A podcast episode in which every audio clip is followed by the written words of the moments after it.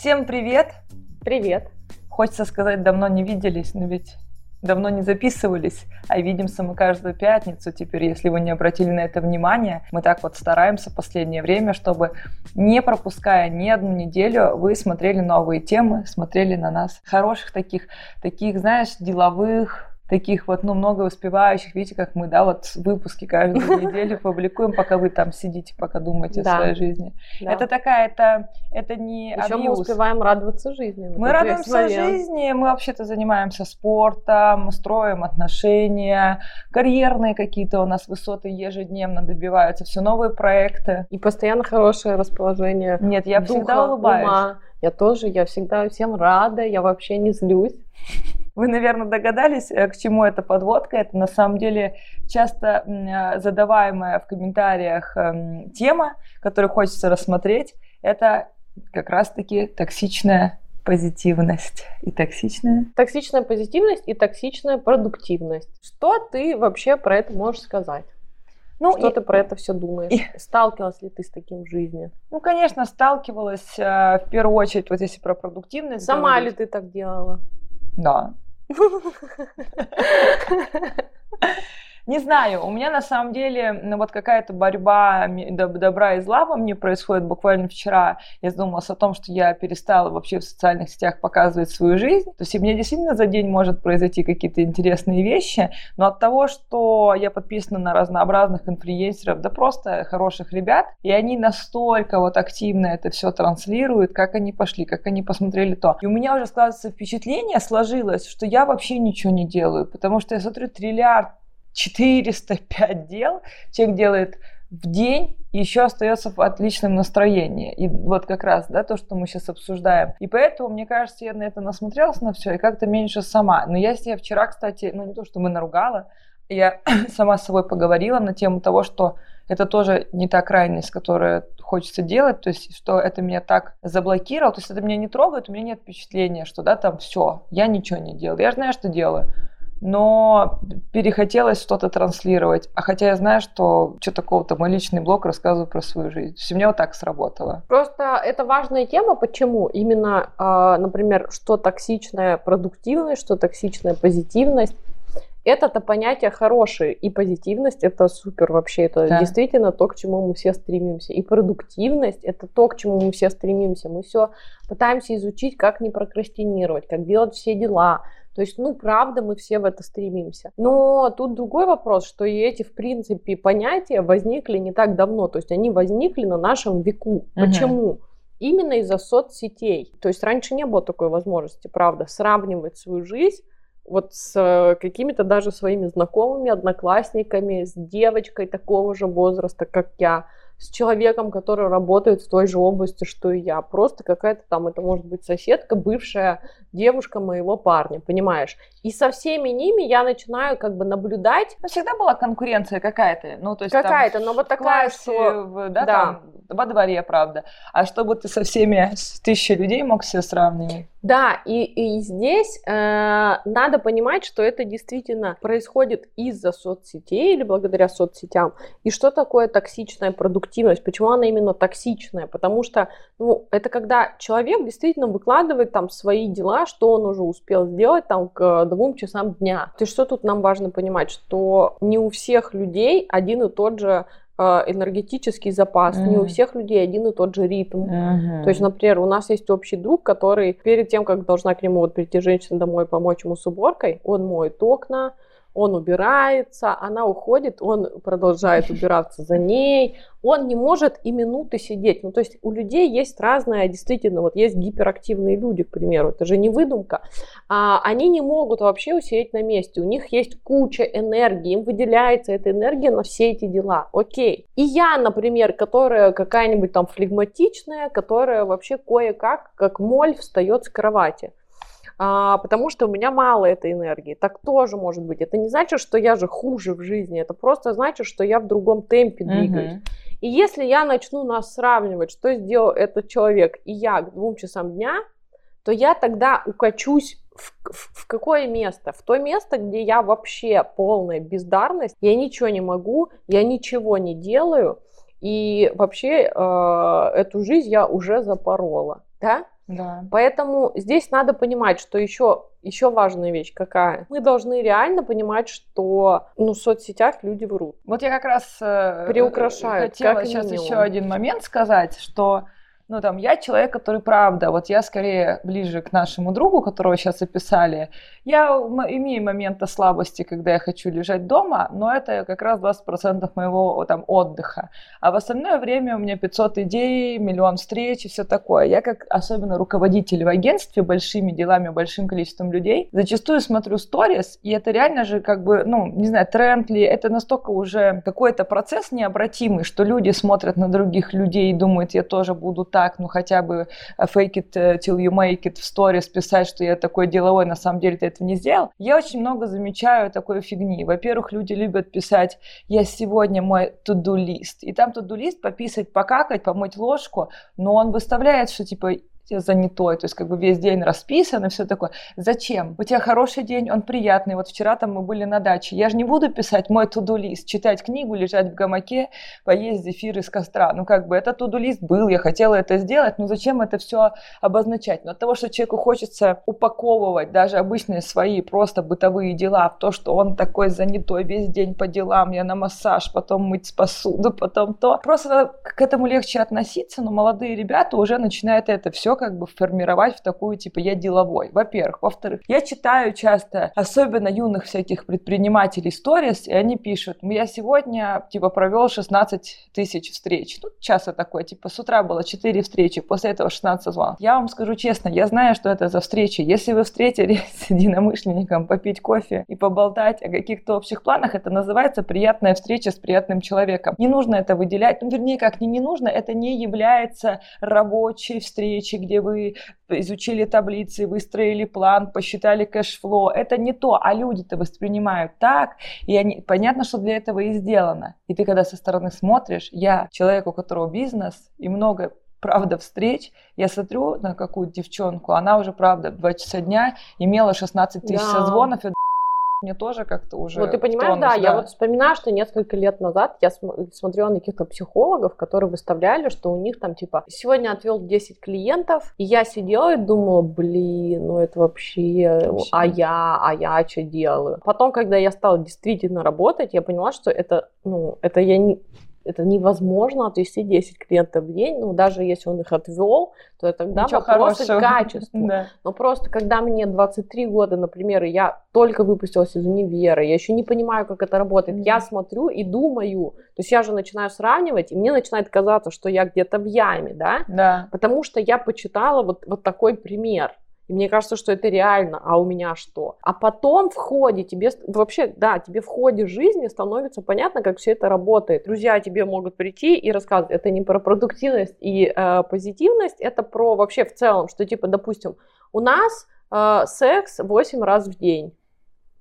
Ты можешь сесть и подумать, вау, а почему у меня такого нету? А можешь сесть и подумать, понятно, а эти люди что, не работают, к примеру? Но вот это невозможно столько раз в день. Да, ну то есть, и вот когда ты другие. начинаешь сопоставлять все эти вещи, тот человек, на которого я смотрю и думаю, вау, сколько он успевает, а я не успеваю ничего, то там можно находить очень много э, каких-то несостыковок и вопросов вот как бы к качеству этого всего. Но просто тут еще дело в том, что да, многие люди это даже не то, чтобы придумывают. Им надо понимать, что это нужно для работы. То есть кому-то это нужно выставлять для работы. То есть я выставлю, что у меня 10 клиентов в день, я создам себе а, как бы видимость какой-то успешности и востребованности, и тогда ко мне запишутся клиенты. Даже 10 бы- по 10 уже Да, запишется, ну то есть человек может делать либо для работы, либо он же сам себе пытается показать, что я что-то делаю, конечно. Ну, есть какой-то процент людей, которые правда гиперактивны. Но при чем здесь я? То есть я просто другой человек. У меня совершенно свой темп, совершенно свой ритм. Я не хуже, не лучше. Мы все развиваемся совершенно по-разному. Представим, сижу я, мне 20, и я смотрю сторис, я переехала в Москву, хочу быть специалистом, но при этом я переехала в Москву, я хочу погулять, может быть, новые знакомства где-то завести в парке, в баре где-то, э, как-то позаниматься, просто вот на, на пикники сходить, да, всякие, на фестивали сходить. А я вижу, что я там подписалась на 15 девчонок из маркетинга, которые там старше меня на 5, ну, там, лет условно, и они все фигачат с ночи до утра 605 проектов, бах, шах, фу, м, стратосфера. Вот, и мне плохо, я уже себя гноблю за то, что я живу в своем темпе. Вот в моменте, что мне делать? Допустим, если мы говорим про сравнение, оно может быть деструктивное, может быть конструктивное. 99% сравнение деструктивное. Поэтому в следующем выпуске мы обсудим в целом тему сравнения, да? Более общее. Но сейчас мы скажем вкратце, что а, в 99% случаев мы к сравнению прибегаем в деструктивном смысле. То есть я сравнила тебя с собой, подумала, что ты делаешь три раза больше меня, и меня это куда увело? Вниз, в яму. То есть я подумала, блин, а почему же я вот такая?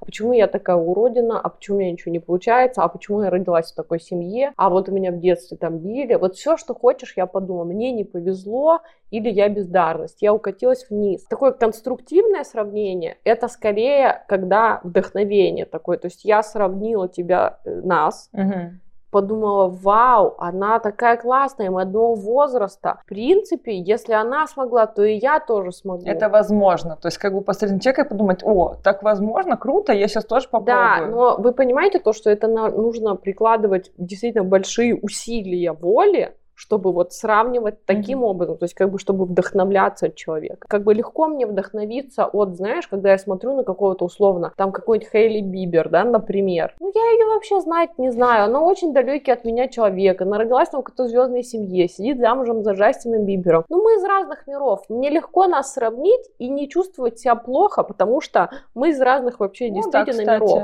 А вот если я сравню нас, вероятнее всего, мне здесь будет легко себя плохо почувствовать, потому что я подумала, мы из одного города, вообще из одного одноклассницы, у нас, в принципе, все достаточно было похоже. А почему у тебя вот так, а у меня вот так? Потом, опять же, тут может быть речь не про э, даже соцсети, а я встречаюсь с кем-то, о, Катя, привет, привет, как дела? И Катя начинает тебе выкладывать, как она просто Шикарно, вообще... мы с моим Ну, не мужем, все, да. муж, проекты, ну, что хочешь, дети, 18 штук, да, вот ей все предлагают на свете, она во всех проектах участвует и так далее, и так далее. Не про то, что я такая лохушка, и про то, что в моей жизни ничего нету, не, на, не нужно сразу фокус этот оборачивать на себя. Да это про Катю, во-первых, ну, зачем она начинает это все на меня выливать? Ну, это просто как минимум как-то, ну, не тактично, если мы не такие близкие близкие подруги, да, а мы просто встретились, ну, она просто хвостушка какая-то, да, то есть, ну, в целом так не делать, да при чем здесь я, то есть, при чем здесь uh-huh. мои неудачи в жизни, зачем я буду начинать думать про себя? То есть, вопрос первый, Катя, зачем она хвостушка это все на меня выливает? Второй, зачастую люди, для чего они рассказывают о том, что у них много дел? Чтобы, не, не, не дай бог, не узнали, что дел что мало и все плохо. Это правда, это правда. Ты понимаешь, человек даже не то, чтобы он хочет кого-то обмануть, ему перед самим собой настолько настолько неудобно, он на самом деле сам себя чувствует очень плохо на эту тему, поэтому он пытается у самого себя эту тревогу Пустить погасить. Пыли. И вот да. таким образом. Да. Пусть погасить свою собственную тревогу, что у меня в жизни что-то не удается. Путем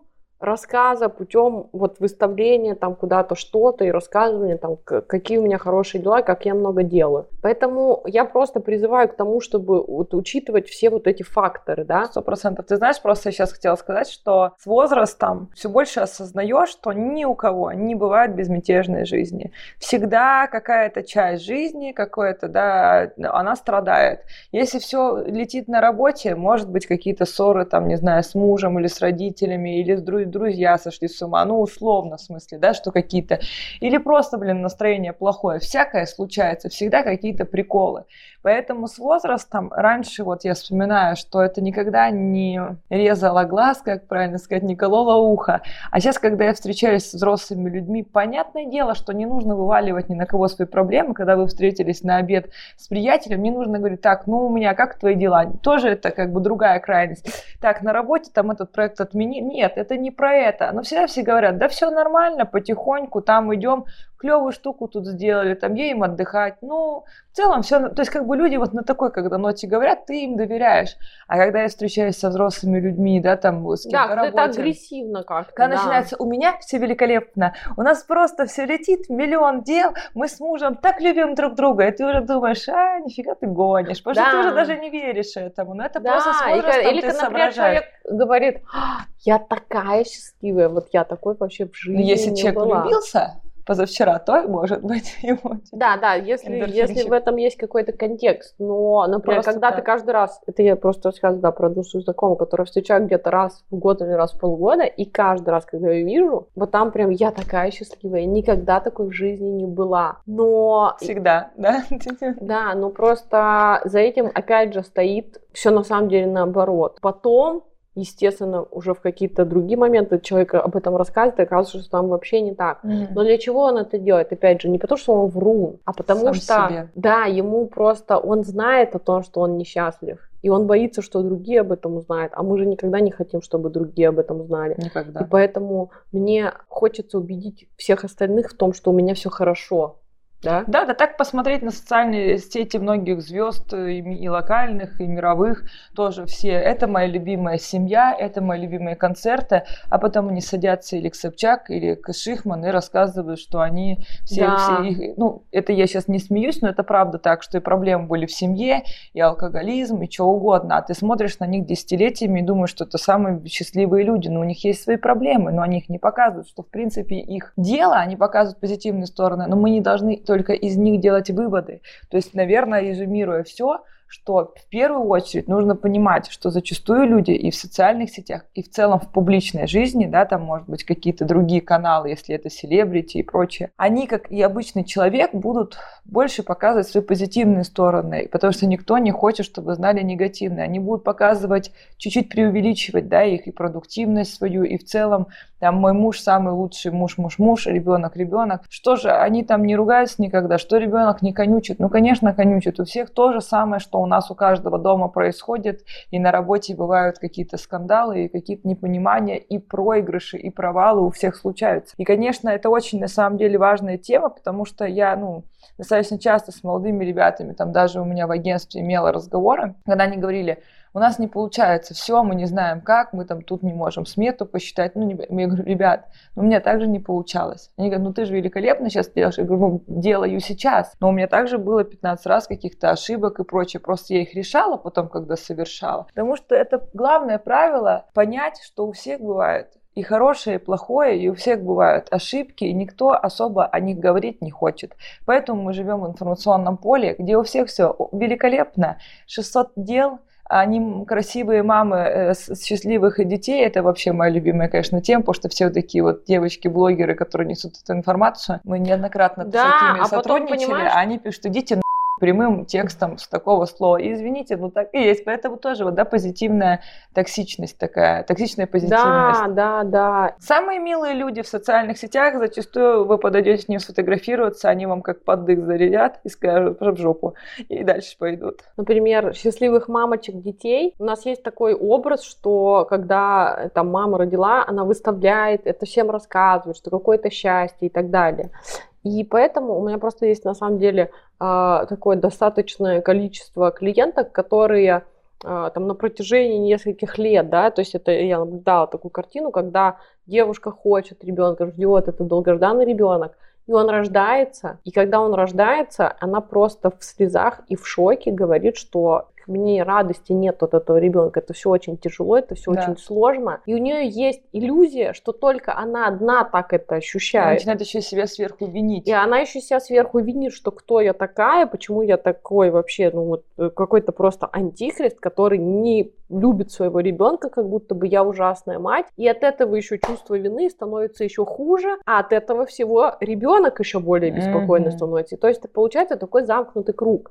И тут вот как раз-таки вот это токсичная, ну, это мы и можем назвать на самом деле токсичная позитивность, тоже токсичное такое материнство, радость mm-hmm. материнства, что роды были просто вот волшебные, я не почувствовала ничего. Но ни один конечно, человек не будет рассказывать там про разрывы, про вот это все, потому что это как бы не принято рассказывать, но это все есть. А потом, когда у девушки это случается, ей правда кажется, что она одна на свете, она покрывается стыдом, чувством вины и так далее. Но если люди будут более как бы честны в этом смысле, более открыты в этом смысле, то выяснится, что радость материнства появляется уже через там несколько месяцев. И хотелось бы еще сказать пару слов про токсичную позитивность. Почему пару? Потому что тут и говорится говорить нечего. Токсичная позитивность – это что такое? Вот бытовой пример. Я тебе говорю, Лена, полный просто капец. Я сейчас вот, э, блин, ехала, врезалась. Мне теперь машину чинить, надо вот 200 тысяч на это тратить. Вот мне это вообще сейчас не в тему. Блин, почему я вот была такая невнимательная? Капец. И Лена мне на это отвечает. Котик, все к лучшему, ничего страшного улыбнись. И улыбка и, озарит весь мир. И все, и все будет хорошо. Это хорошо, хороший метод. Но сначала я не хочу, я в злости нахожусь сейчас, я попала на 200 штук. Нормальный друг говорит, жесть, капец, блин, вообще офигеть. Да, на матах. Да. Или я говорю, капец, я сейчас шла, на меня там дворник сказал, что я дура, например. И ты говоришь, пошел. Да парень бросил. Например. Нельзя сказать, Кариночка, в первую секунду, слушай, ну бросил, он сам дурак, ты понимаешь, что должна двигаться. Да ты скажешь, подружка, да, как да, бы да, ты да. в злости. То есть, то есть, когда я нахожусь в злости, реакция у друга, то есть друг должен быть не просто, то есть это очень хорошо, если вы находитесь вот правда в э, ситуации сознания, в которой вы там не злитесь, в которой вы думаете о том, что все к лучшему, это очень хорошо. Но просто если мы говорим про поддержку людей, например, про моего близкого друга. Да я даже не могу считать, что это полная фигня с тобой сейчас приключилась и так далее. Но если я все-таки а, в контакте с тобой каком-то, если я все-таки хочу быть не притворяться в дружбе, например, что я такая святая буддистка и там матахари, да, угу. а, а быть все-таки хорошим другом, который не становится выше тебя, а который с тобой наравне, то когда ты испытываешь какие-то э, эмоции какой-то праведной злости, праведного гнева, да, жопой не надо к зрителям, к нашим. Любимым. Скажи привет. Привет, Привет.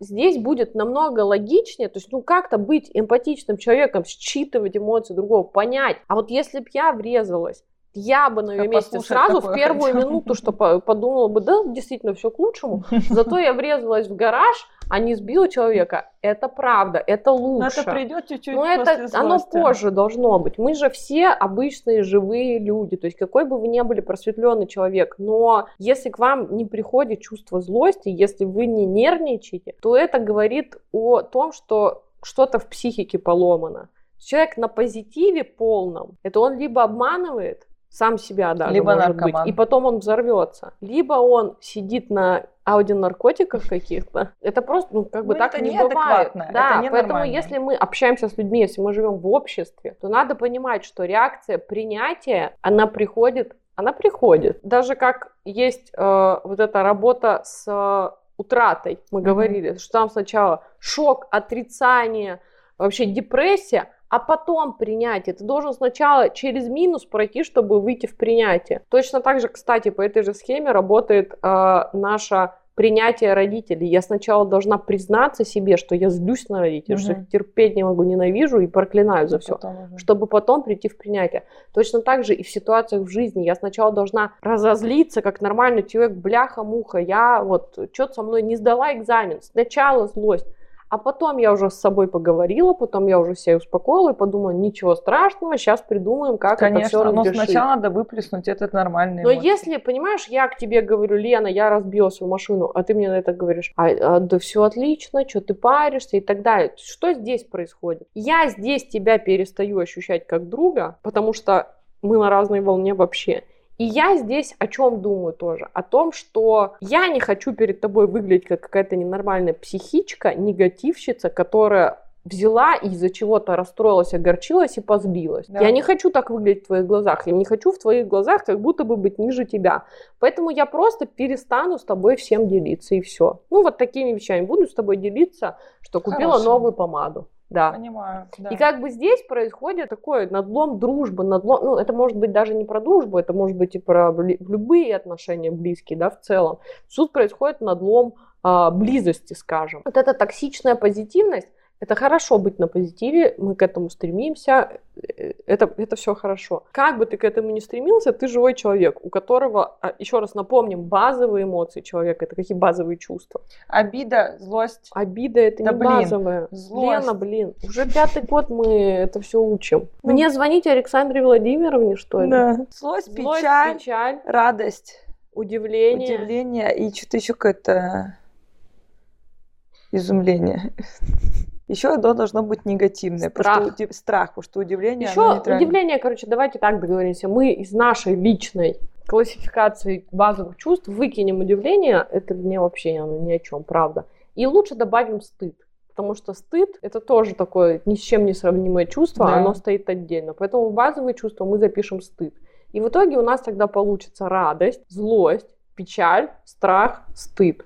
А вот теперь вопрос. Так. А как может же человек жить все время на позитиве? Никак у нас одна эмоция Ну, не позитивная. бывает такого, просто не бывает. И не, мне не дарят цветы каждый день, не, не каждый день меня не зовут в какой-то новый проект, каждый день мне не, денег не падает с неба. То есть, ну, не, не могу я каждый день жить в радости. Я все-таки живу, поэтому что-то происходит на моем пути, что-то не такое глобальное. Ну, ну, с чем-то я сталкиваюсь, поэтому совершенно нормально, что я злюсь. Согласна. Отставляем токсичную позитивность и токсичную продуктивность и оставляем хорошее, нормальное, без перегибов. Давно мы, во-первых, не делали никаких конкурсов, а во-вторых, ну сколько нам уже будут люди писать, где же печатная версия твоей книжки «Любовь к себе.